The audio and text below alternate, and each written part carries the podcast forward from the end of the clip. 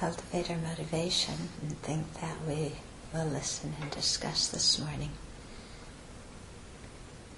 so that we can open our hearts towards all living beings, so that we can learn about how our own mind and heart work.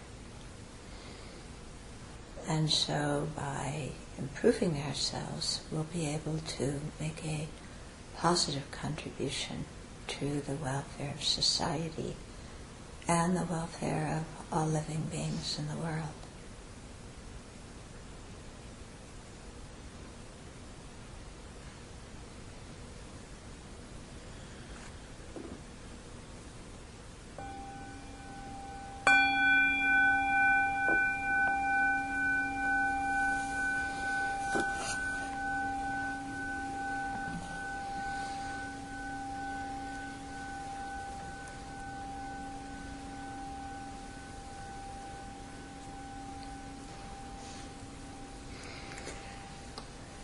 So for the people who are at the Abbey for the first time, welcome.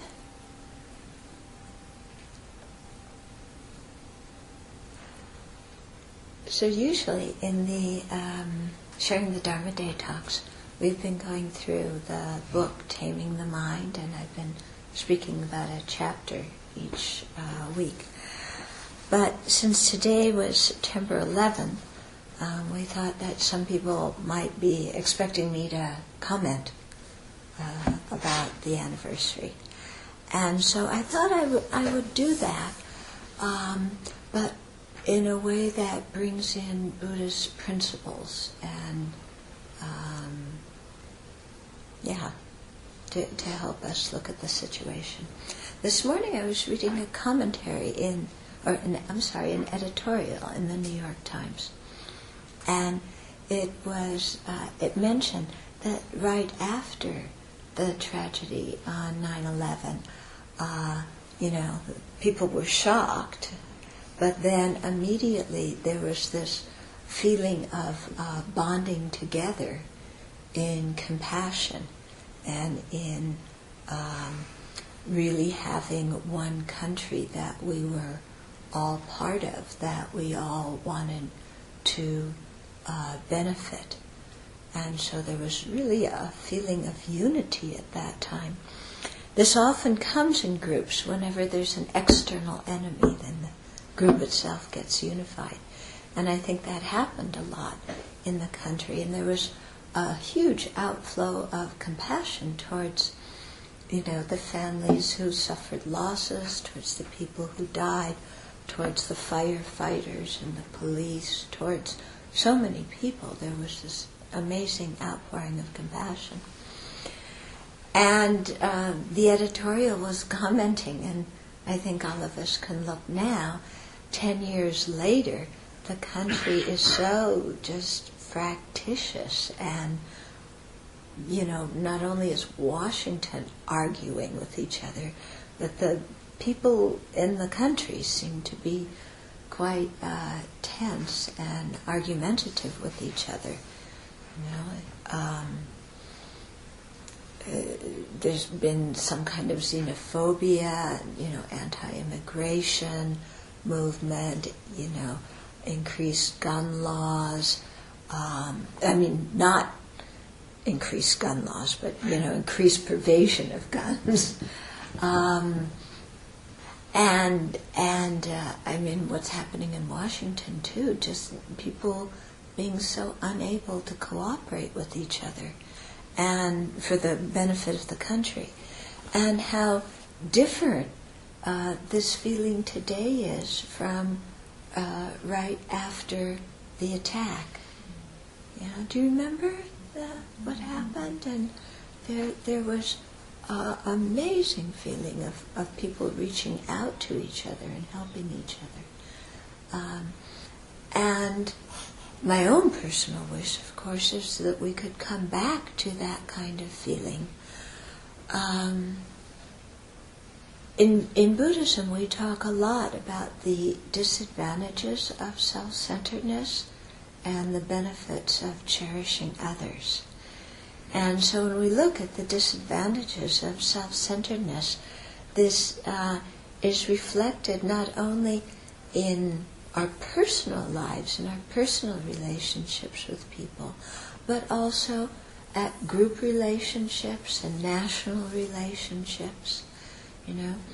And so the, the Buddha talked um, quite extensively about the disadvantages of self-centeredness.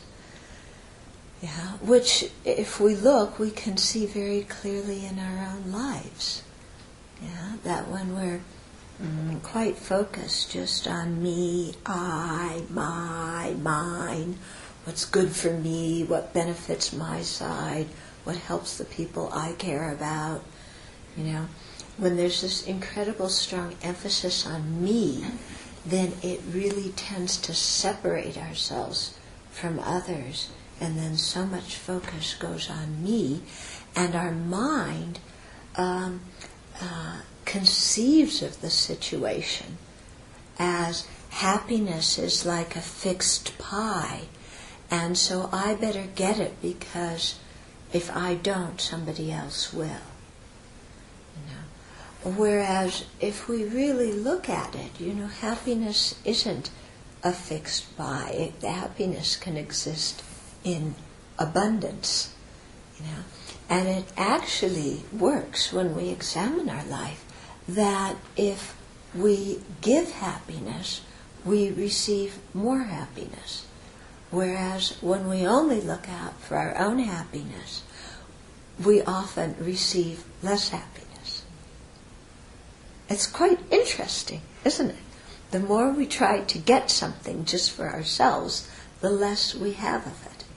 And uh, one way I see that that operates in my personal life is the more that I think just of myself, you know, then the more prickly I become um, when I relate to other people.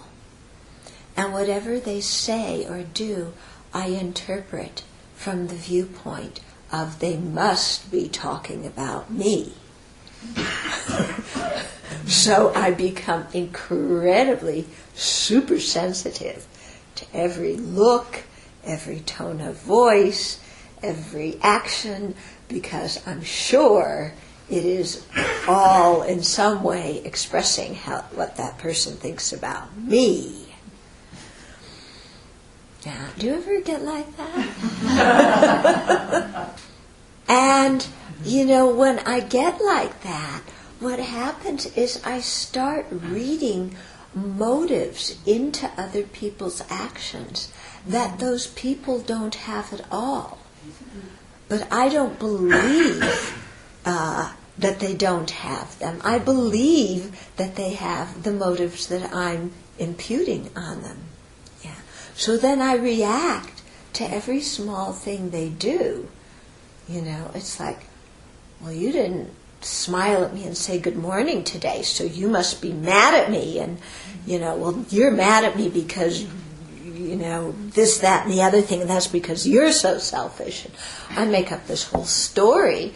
And, you know, maybe the person was tired in the morning, and that's why they didn't say good morning and smile at me, you know? I mean, there's so many situations like this where we just make up stuff and believe it and act according to it, and then we create our own problems. You know, I go to that person, and maybe it's a family member, or, or even, you know, a colleague at work. Oh, you always say good morning. I walked to the office today. You didn't say good morning. What's wrong? Are you all bent out of shape because I didn't clean up the coffee machine on Friday? And the person goes, I didn't even notice about the coffee machine on Friday, you know. What in the world are you talking about? You know, I'm tired. I went to bed last night late, you know. Okay? So these kinds of things that, that the more it's a it's a silly, simple example, but this happens all the time, doesn't it? Yeah? And it's just indicative of the disadvantages of the self-centered thought, you know, because it, it makes us create problems that aren't there.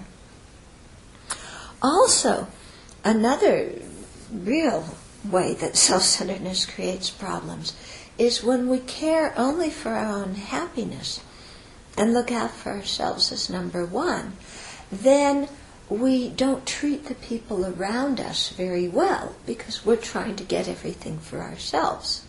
So we may succeed in getting things for ourselves. We may succeed in getting our way, but then the other people around us are not going to be very happy. Yeah. We may have what we want, but we live in then we'll live in a society where other people don't have what they need. Okay? You know how they, there's this expression that you win the battle but you lose the war? Yeah? So we may be battling with somebody of, you know, we've got to do things my way. And we may really trump on them and get things done our way. But then the other person really resents us. So even though, you know, we got our way on the immediate issue, we're living with somebody who resents us who feels like we're being heavy handed and arrogant. And then, of course, when they have that kind of feeling about our actions, you know, they'll act towards us in that way. And then that creates more problems for us, doesn't it? So, uh, I think that's why His Holiness Dalai Lama always says if you want to be selfish, be wisely selfish and uh, be kind to the people around you. Because when we're kind to the people around us, then their needs are met, then they feel respected, they feel cared for, then we live with people who are happier and with people who think well of us and appreciate us. Whereas when we're self centered, we wind up living with people who's, who are unhappy, whose needs aren't met, and who regard us with suspicion and think that we're very, uh, you know, self-centered and arrogant. And that doesn't make for harmony in our relationships. You know, you can see in, in our society now, we have so many gated communities. Yeah? Here's a gate, and, you know, you can't come in unless I let you come in. But that gate is meant to create a sense of security. But I think it sets up a mind of insecurity because you're locking certain people out, so your mind always has the thing of, well, when are they going to come in? you know, they're always trying to get in, and they have the motivation to hide harm me. So I need to build that gate, and then I need to have the the security system, and I need to do this and that and the other thing. And our own mind becomes quite uptight. Yeah. Whereas, like if we live in a society where the wealth is more evenly distributed, then we don't have to fear so much because you know, there's there's not this big gap, you know, between the, the rich and the poor. When I was in Israel many years ago, I um, I uh, met with one Sufi leader a few times. You know, I made a few trips there and met with him. Wonderful man. He lives in Nablus, and um, he was telling me that in Islam, you're not allowed to have things that your neighbor can't afford. And I thought, wow. You know, of course, Islam is like all religions. You know, there's what's said and then what people do, you know. But I thought, what an incredible thing, you know, to really live your life so that you make sure you don't, you know, have show, show off wealth that the people around you can't afford, which only creates tension in the community. And then this fear that, you know, they're going to come and take away from me what is mine. Yeah, because I have it, but they don't. Okay? So if we look, you know, this self centered attitude creates a lot of problems on a personal level. And I think on a group level within our own country. You know, when the, both the Republicans and the Democrats get this thing of we're only going to take care of our own party, you know, and and whatever our own party does is right, and we're going to do all we can to put down other parties. Then it's that same mentality taken from a personal level to a group level, and what we find is that the whole country suffers. You know, their their inability to resolve that financial debt, which was a stupid thing to start with because they already agreed to spend the money. So how can you agree to spend the money but not pay the bill? Um, you know, what kind of example is that to set for the American people? You know, so. Uh, you know, that kind of mentality damages everybody in the society. You know, when uh, when we look at at an us versus them, you know, different groups in society, it creates that very bad feeling.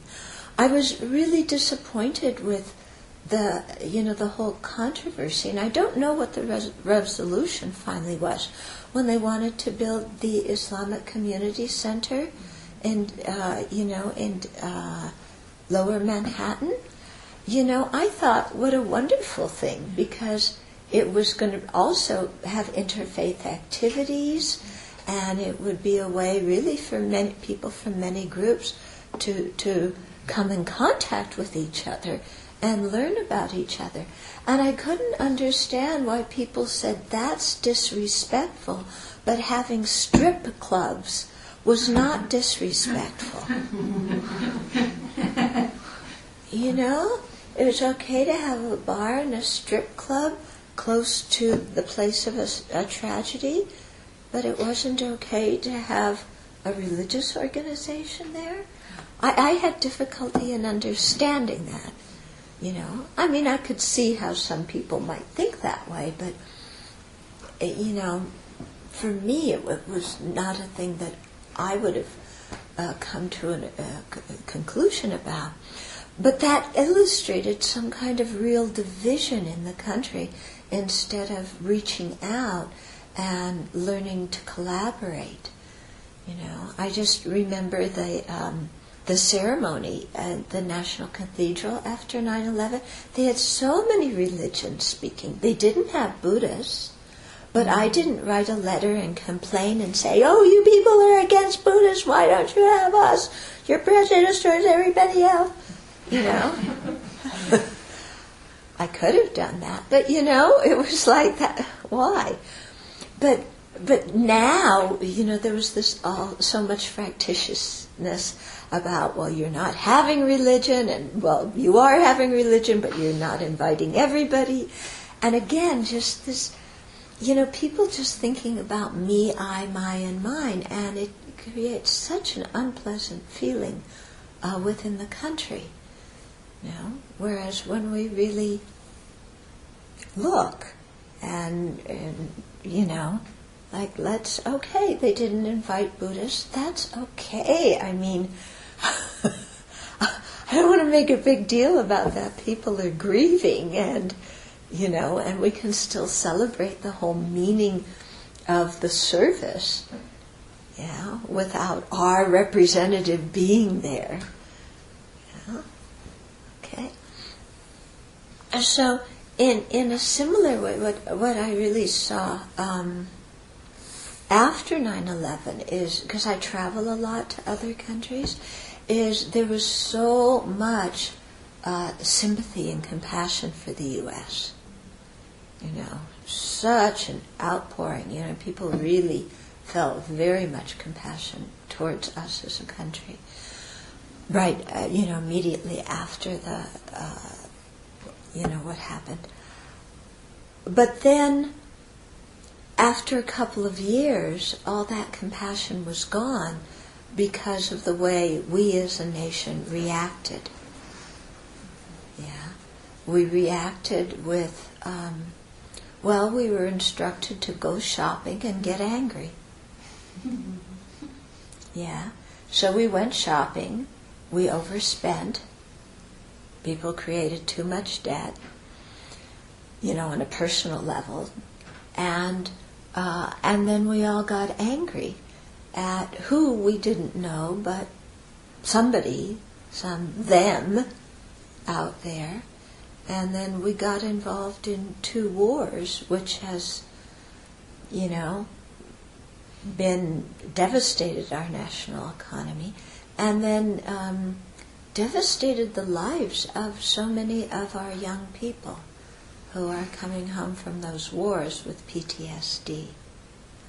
And I think we're going to really see in the future the long-term effects, you know, of those wars on the vets when they're back here. Because um, it's difficult for them. It's really hard for them coming home.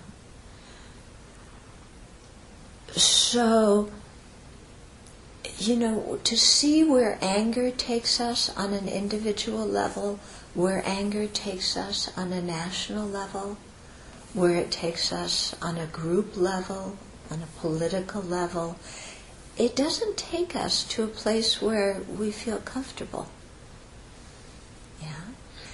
Whereas, you know, if you come back to those first few weeks, like after 9 11, with people really coming together in many ways yeah, uh, and helping each other. That created a very nice feeling in the country.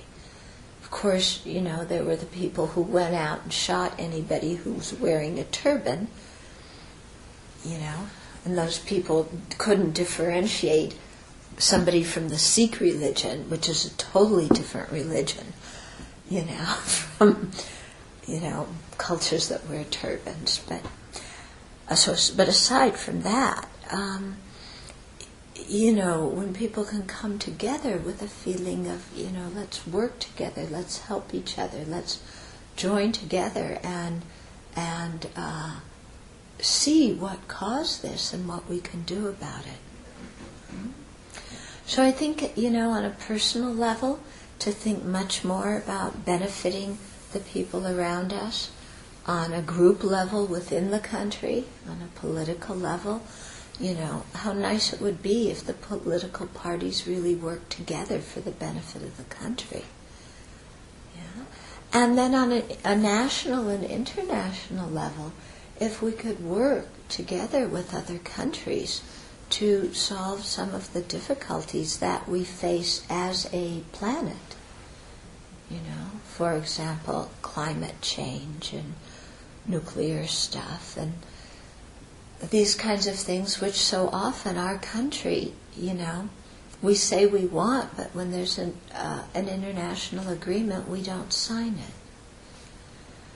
So, um, you know, this all depends on just changing our mind, and I really see it as a similar mental state, whether we're individuals or or uh, on a national level of really seeing how interdependent we are with other living beings. You know, that, okay, we might live our own life and build a wall around everything that harms us, or a gate around everything that we think will harm us, but pretty soon we're going to be very, very lonely.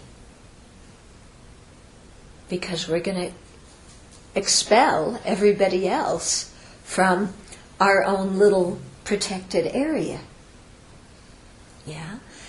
Uh, and we can see it on a personal level, you know. We just, oh, this person harmed me, get out, that person harmed me, but this person. And pretty soon, you know, we don't have any friends because we don't want to be friends with anybody because our mind is so tight and fearful and suspicious. It's not happiness. Okay? So similarly, you know, if we live in a group and we develop that mentality, or if we live in a country, and develop that mentality, yeah. And so, I think to really um, practice seeing how we're all so uh, interdependent on each other, how we can't really survive without other people. Yeah. And so to see those other people as kind and treat them respect, respectfully. Mm-hmm.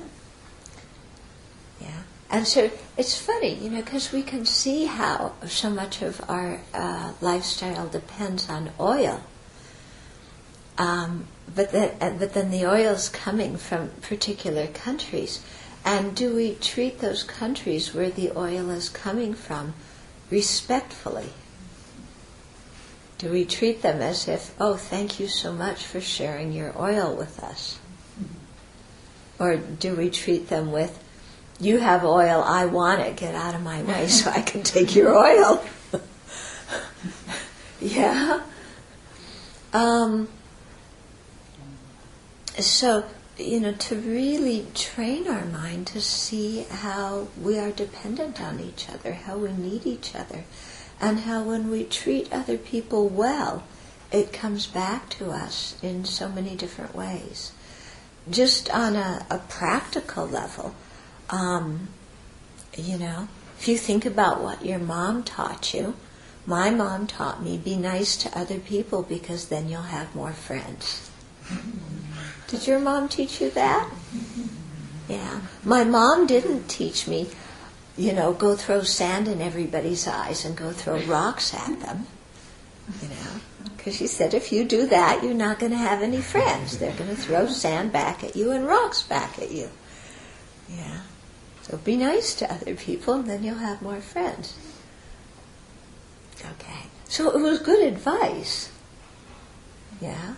I mean, that's the same thing the Buddha's teaching us. I think that was the same thing Jesus and Muhammad and Moses and everybody else is trying to teach people.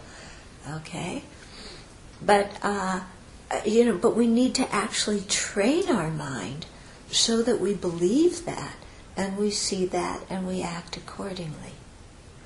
Yeah? So that we can see that happiness is not, it's not just a limited amount of happiness you know, happiness is in abundance, and more and more can be created. And the more we give it, the more we receive it.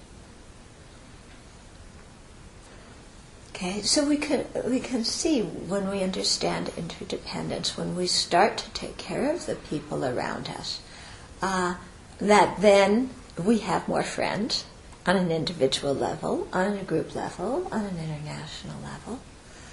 Okay. Um, but we also feel better about ourselves. Yeah. I mean, think about it for a minute. If you really practice, it's a, a very interesting homework assignment to give yourself. Practice saying nice things about other people and practice saying nice things to other people. Okay? And especially the people you live with in your family or especially the people at work who you see on a daily basis, give yourself the homework assignment of every day I have to say something nice to them, or something nice about them, or something where I encourage them and I point out something good that they did, or some talent that they had. And give yourself that kind of assignment and carry it out and see not only what happens in your relationships at home and at work and at school, but what happens to your own mind. Mm-hmm. Yeah? When you train your mind to see the beauty in other beings, that has a different mind, that different effect on you than when you train your mind to see others' faults. Do you get what I mean? When you know the state of mind that's picking faults at others. I mean, I know that state of mind very well. This one is that one does that, and this and this, and how can he do that? And if I ask myself, you know, all that time that I spend putting other people down, whether I say something to them or to other people, or whether I keep it in myself, in my own heart, am I happy at that time? So, are you happy when your mind is complaining and blaming and finding fault with others? No, our own mind is unhappy. Our own mind is unhappy. Who's creating our unhappiness? Us. through the way we're thinking. It's not other people being like this and that and the other thing that's creating our unhappiness. It's our dwelling in thinking only about people's faults. Yeah. It creates a very unhappy state of mind. We feel so alienated from others, so cut off. We can't talk to them. We can't communicate because all our mind does is inside. Oh, that one. Ah, you know. And if we try and talk to somebody, we're so disagreeable that you know it's hard to have a conversation. Whereas if we really train our mind, you know, give yourself this homework assignment to say something nice to or about people you live with or people you see at work every day. Yeah. Then you're training your mind to see others' goodness and you feel so much better. Yeah. We feel so much better when we look around and say, wow, look at so and so. They're really trying. Instead of, look at so and so. They try, but they can't do it right. Yeah, it's the same situation. We can describe it two different ways. Yeah. And we can say, oh, look, you're trying, you're making a little bit of progress. That's good. And encourage that person, and that person feels good. We feel good. And so, you know, finding a way to encourage others, to point out something good in everybody that you encounter, and then see how you feel afterwards at the end of the day. As well as see how your relationships are affected by it. When we really think about this and when we try it out, you know, it becomes very clear what the, the Buddha taught about the disadvantages of self centeredness and the benefits of cherishing others.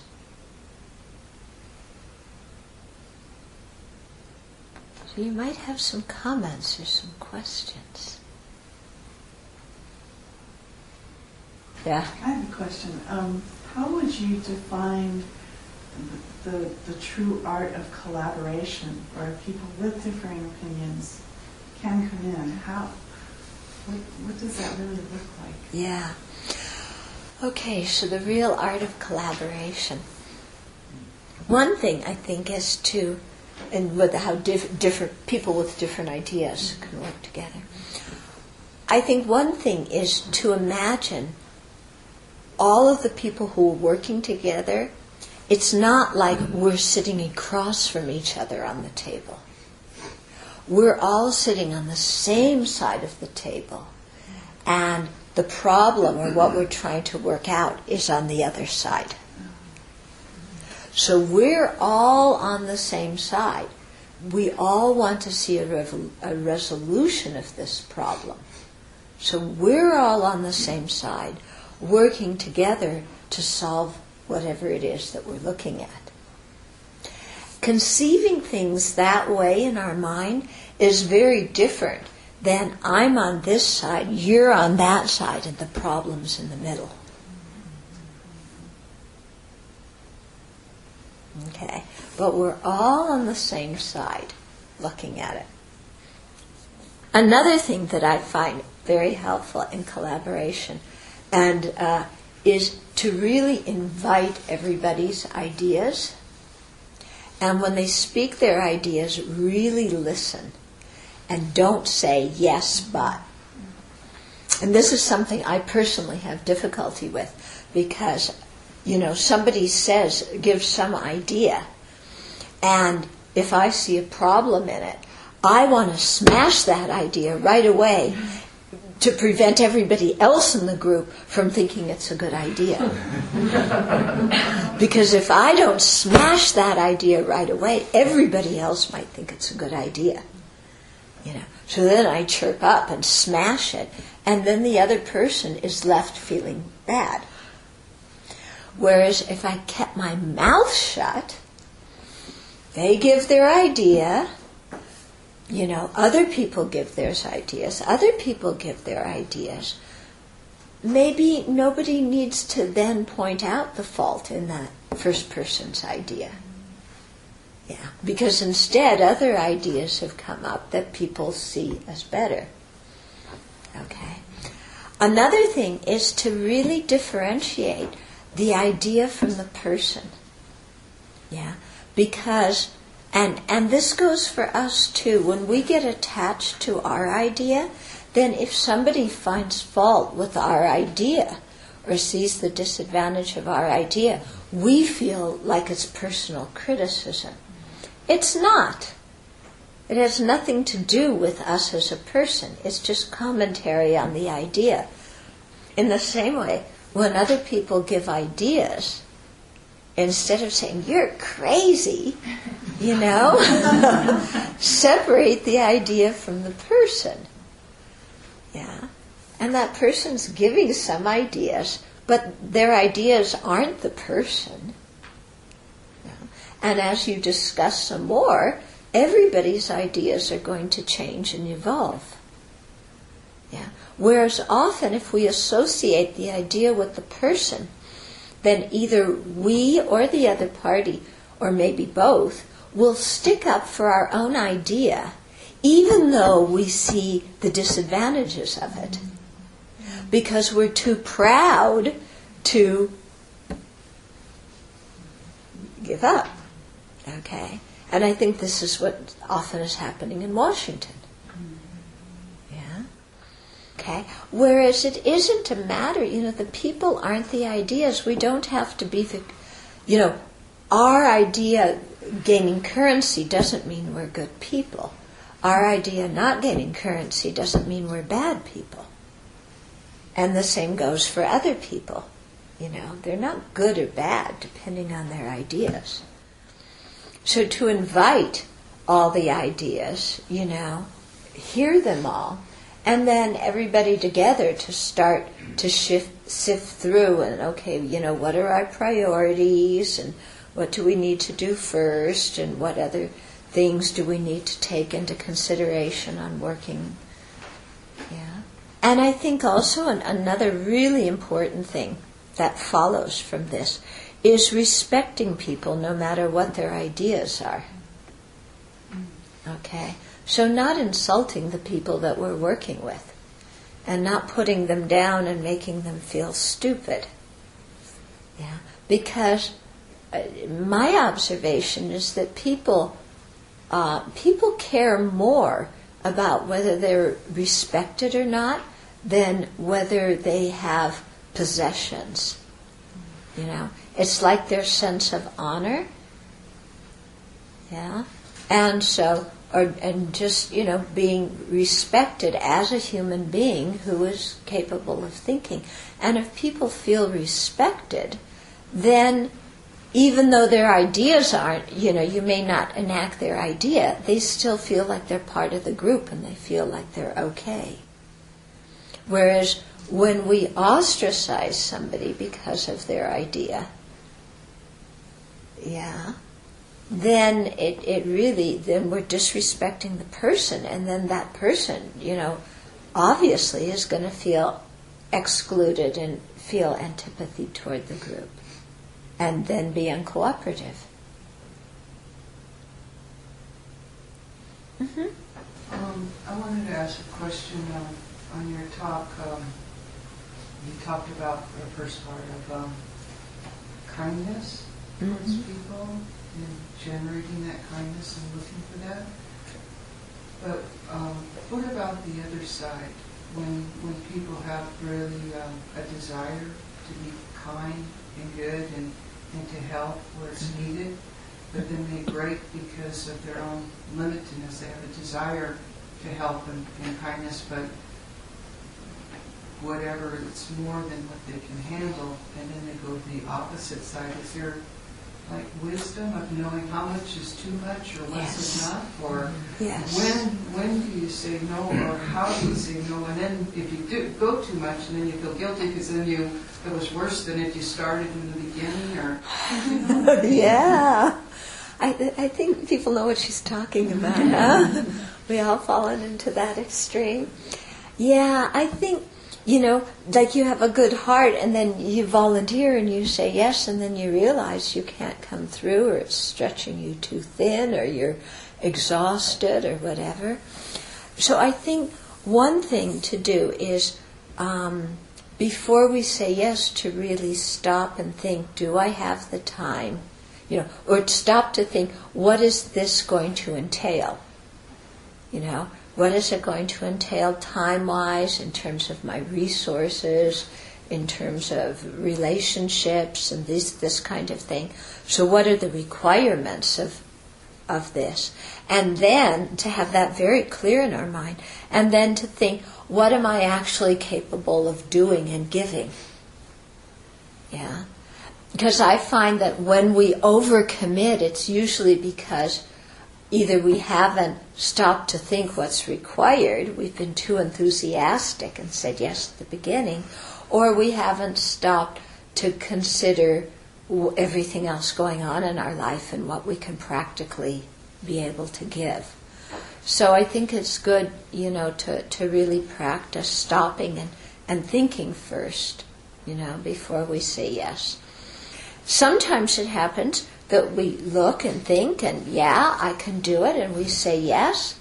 And then, as they say, life happens, and some unexpected thing comes, and you know, your attention has to go elsewhere. It can't stay with what you said you were going to do. And at that time, I think the best thing to do is to, to tell the other people who are depending on us I'm really sorry, you know, I was intending to do this, but now, you know, somebody in the family's sick or, you know, this or that happened, and I really am unable to do that. I'm very sorry. And tell the person as soon as you can that you won't be able to do it. Sometimes what happens is we say we're going to do it, and we, you know, we should be able to. But then something comes up, we're not able to do it. But we don't want to tell the other person because they're going to feel disappointed and we don't want to disappoint them or they'll feel inconvenienced. So we don't put it off, you know, we put off telling them and then we sit and think, well, maybe this other thing that's taking my attention away won't take too long and I will be able to get this done. So we don't tell anybody until right before they need it. And at the end, we still aren't able to do it. And then that is what's really inconvenient for the other person. When they're going along thinking that, you know, we're able to do it when we're not, but we haven't told them, and then they find out right before they need it. So it's, I think it's much better when we find out that we can't do that or when we realize that we've overcommitted to really, you know, go and right then say, I'm really sorry, you know, but this is what happened and I can't fulfill it and I want to tell you now so that somebody else can come in and fill in for me, you know, and take care of this. Yeah. How do we gain insight to knowing our limits? How do we have insight into knowing our limits? I think this, you know, this is very difficult. It's very difficult. Uh, one reason is because our limits are not some static phenomena that once we find them, they always stay that way. What are our limits at any particular moment? Constantly changing. Yeah. But I think it it entails this is where I find, you know, a daily meditation practice very helpful because in daily meditation then trying, you know, I can look more at at the thoughts and feelings in my mind and I can tell by what is coming up in my mind whether I am close to my limit or not. yeah. And if I'm close to my limit, to what degree do I need to communicate that to the other people? And to what degree do I need to work on changing my own mind? Yeah. Sometimes I can look and I can see really on a physical level, I am near my limit. You know? And there, changing my own mind is not what's going to help because I my body needs rest. Yeah. So then I need to go and say, you know, my body is pooping out on me and I need to rest. Yeah. Other times the limit is uh, somebody's been asking and asking and the needs are coming fast and furious and I just can't keep up with them. Yeah. Sometimes it's more than I expected to be able to do, uh, you know. And so then I have to sit and, and, and say to myself, okay, um, maybe it's not a physical limitation, but mentally, you know, I'm getting tired. And so then where's my mental fatigue coming from? Yeah. Sometimes mental fatigue is simply because it's related to the physical fatigue and the number of hours you've been working at something. Sometimes the mental fatigue is I'm expecting, I really want somebody to say thank you. I want some strokes. I want some appreciation. I want somebody to, you know, notice what I've done, and nobody is. So I'm building up some resentment. Yeah. So in that kind of situation, then I have to see, okay, I'm wanting some acknowledgement. The other people aren't giving it. I want to really have a pure motivation in giving, you know, and not expect other people to, uh, you know, come on, you got to pay up and say some nice things about me. yeah, I want to be able to do this without my mind acting up in that way. So, is there a way where I can, you know, say to myself, oh, look what I'm doing? You know, I can give myself some appreciation. I can give myself some affirmation that I'm doing some good work. I can thank myself instead of, you know, expecting somebody else to do that. Yeah. So in that kind of way, it's a thing of changing my mind. Yeah, rather than than change, you know, changing the situation. But I find that all of this kind of, you know, in response to your question, how do you know what your limits are? I mean, I find that this this thing of you know having some time every day just to sit quietly and alone with myself and to think about things is really important. You know, when I keep when I'm too busy, then I'm not in touch with what I'm feeling, and that's when I'm not aware of what my limits are. That makes some sense. Oh, Can I ask one more Sure. Did, yeah. Did Buddha ever say no to anybody? oh, yes. And Bu- Buddha said no, and Buddha scolded his disciples. Really? Oh, yeah. Okay. Oh, yeah. yeah. In other words, compassion, love and compassion don't mean that you become a doormat. Okay? Mm-hmm. Yeah. Knowing how to say no with love, knowing how to say no with compassion. Knowing how to say no because you need to take care of yourself, because if you fall apart, then you're of no benefit to anybody else. All that is perfectly fine and very good, actually.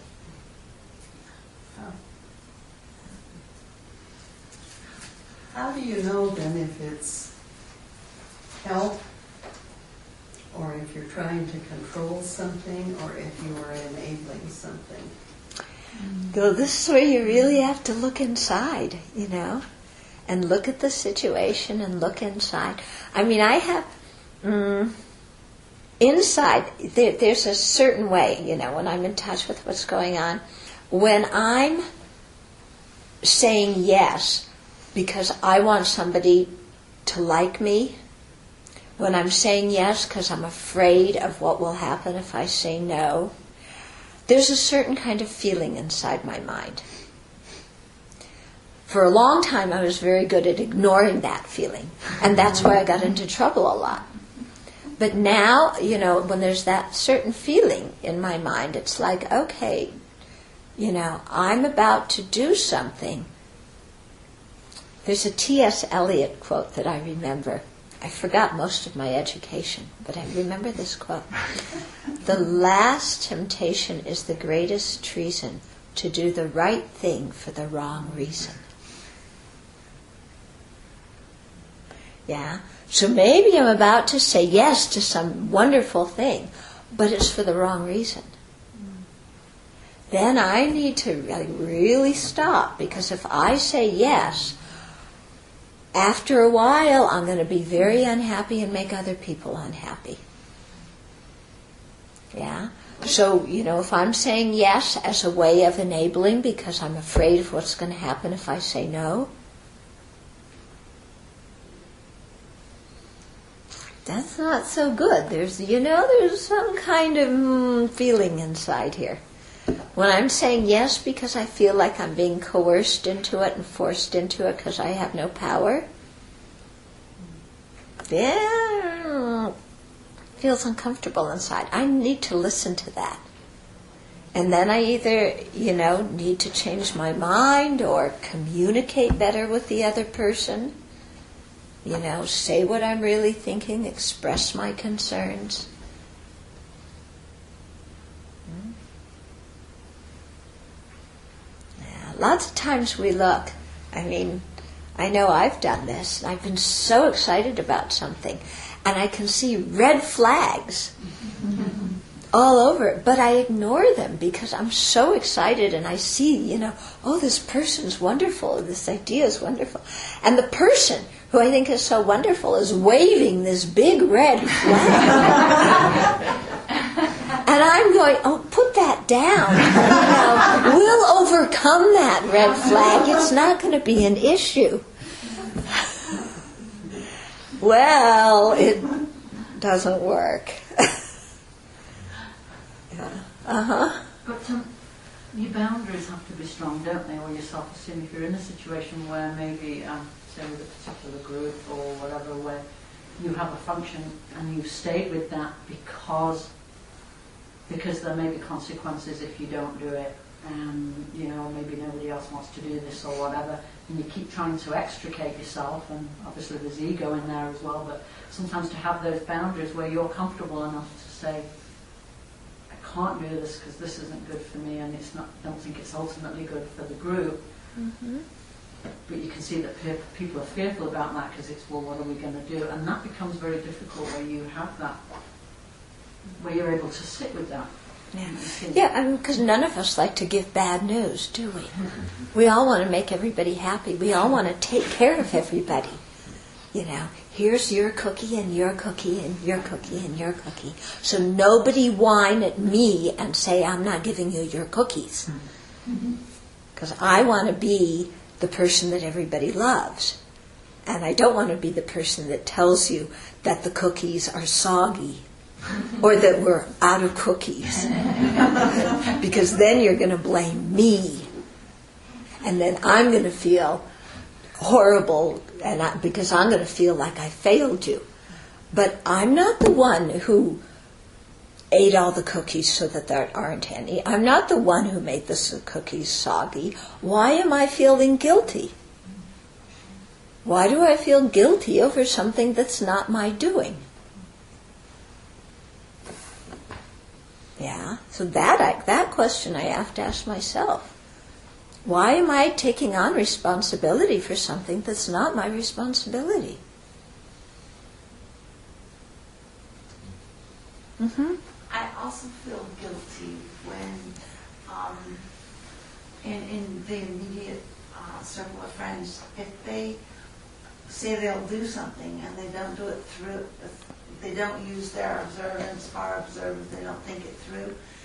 And I I feel guilty that I criticize them and say that that's not good enough, and I get frustrated and I get angry and etc. etc. And I don't know how to handle that either. Okay, so when other when other people have committed to do something and they can't come through, and then you get upset about it. Because there's they are lazy or they're they don't think through. They don't yeah, they overcommit. They're idiots. Why don't they think about what they can do before they say they're going to do it? I mean, come on already. You're a grown up. Think about your life. Why are you overcommitting and why are you committing and then backing out? Just you know, you just get it together in five extra minutes and you can get this thing accomplished and then we'll all be happy. Yeah. Yeah, these, these sentient beings are so, they're so stupid and ridiculous, aren't they? Yeah.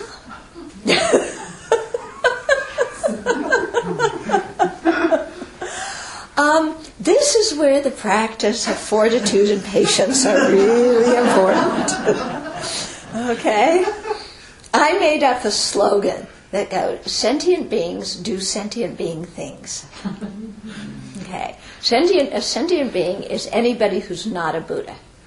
Anybody who's not a Buddha, you know, or at least not an Arya, they're going to make a lot of bad decisions. Yeah? So, why do I expect ordinary people whose minds are overwhelmed by afflictions to always make good decisions? I don't always make good decisions, but I expect them to. There we differ. No, I'm just kidding. yeah. So here it's it's where you know it's just like, okay, what's the problem here? You know, okay, they have difficulties they have to work out, but I have expectations that were unre- unrealistic. And so, okay, I would have liked this to have happened, and it didn't happen. Smile. Because at that moment you have two choices you smile or you be unhappy. And we're the one who's deciding am I going to get bummed out about it or am I going to be okay with it?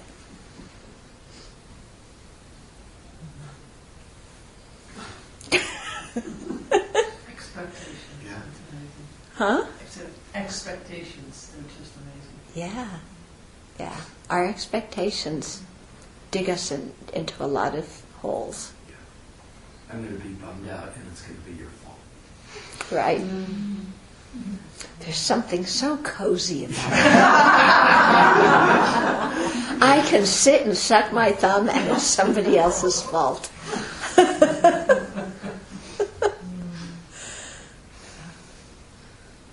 okay, so we'll, we'll close now.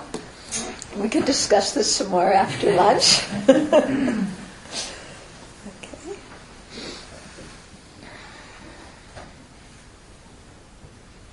So let's rejoice that we spent the morning together doing something really useful and virtuous and wonderful with our minds and with our hearts. So let's rejoice that what we did as individuals, what we did as a group, and then let's share all that positive energy, all that merit, and imagine sending it out into the universe so that it touches all the other living beings, eliminating their pain, bringing them joy.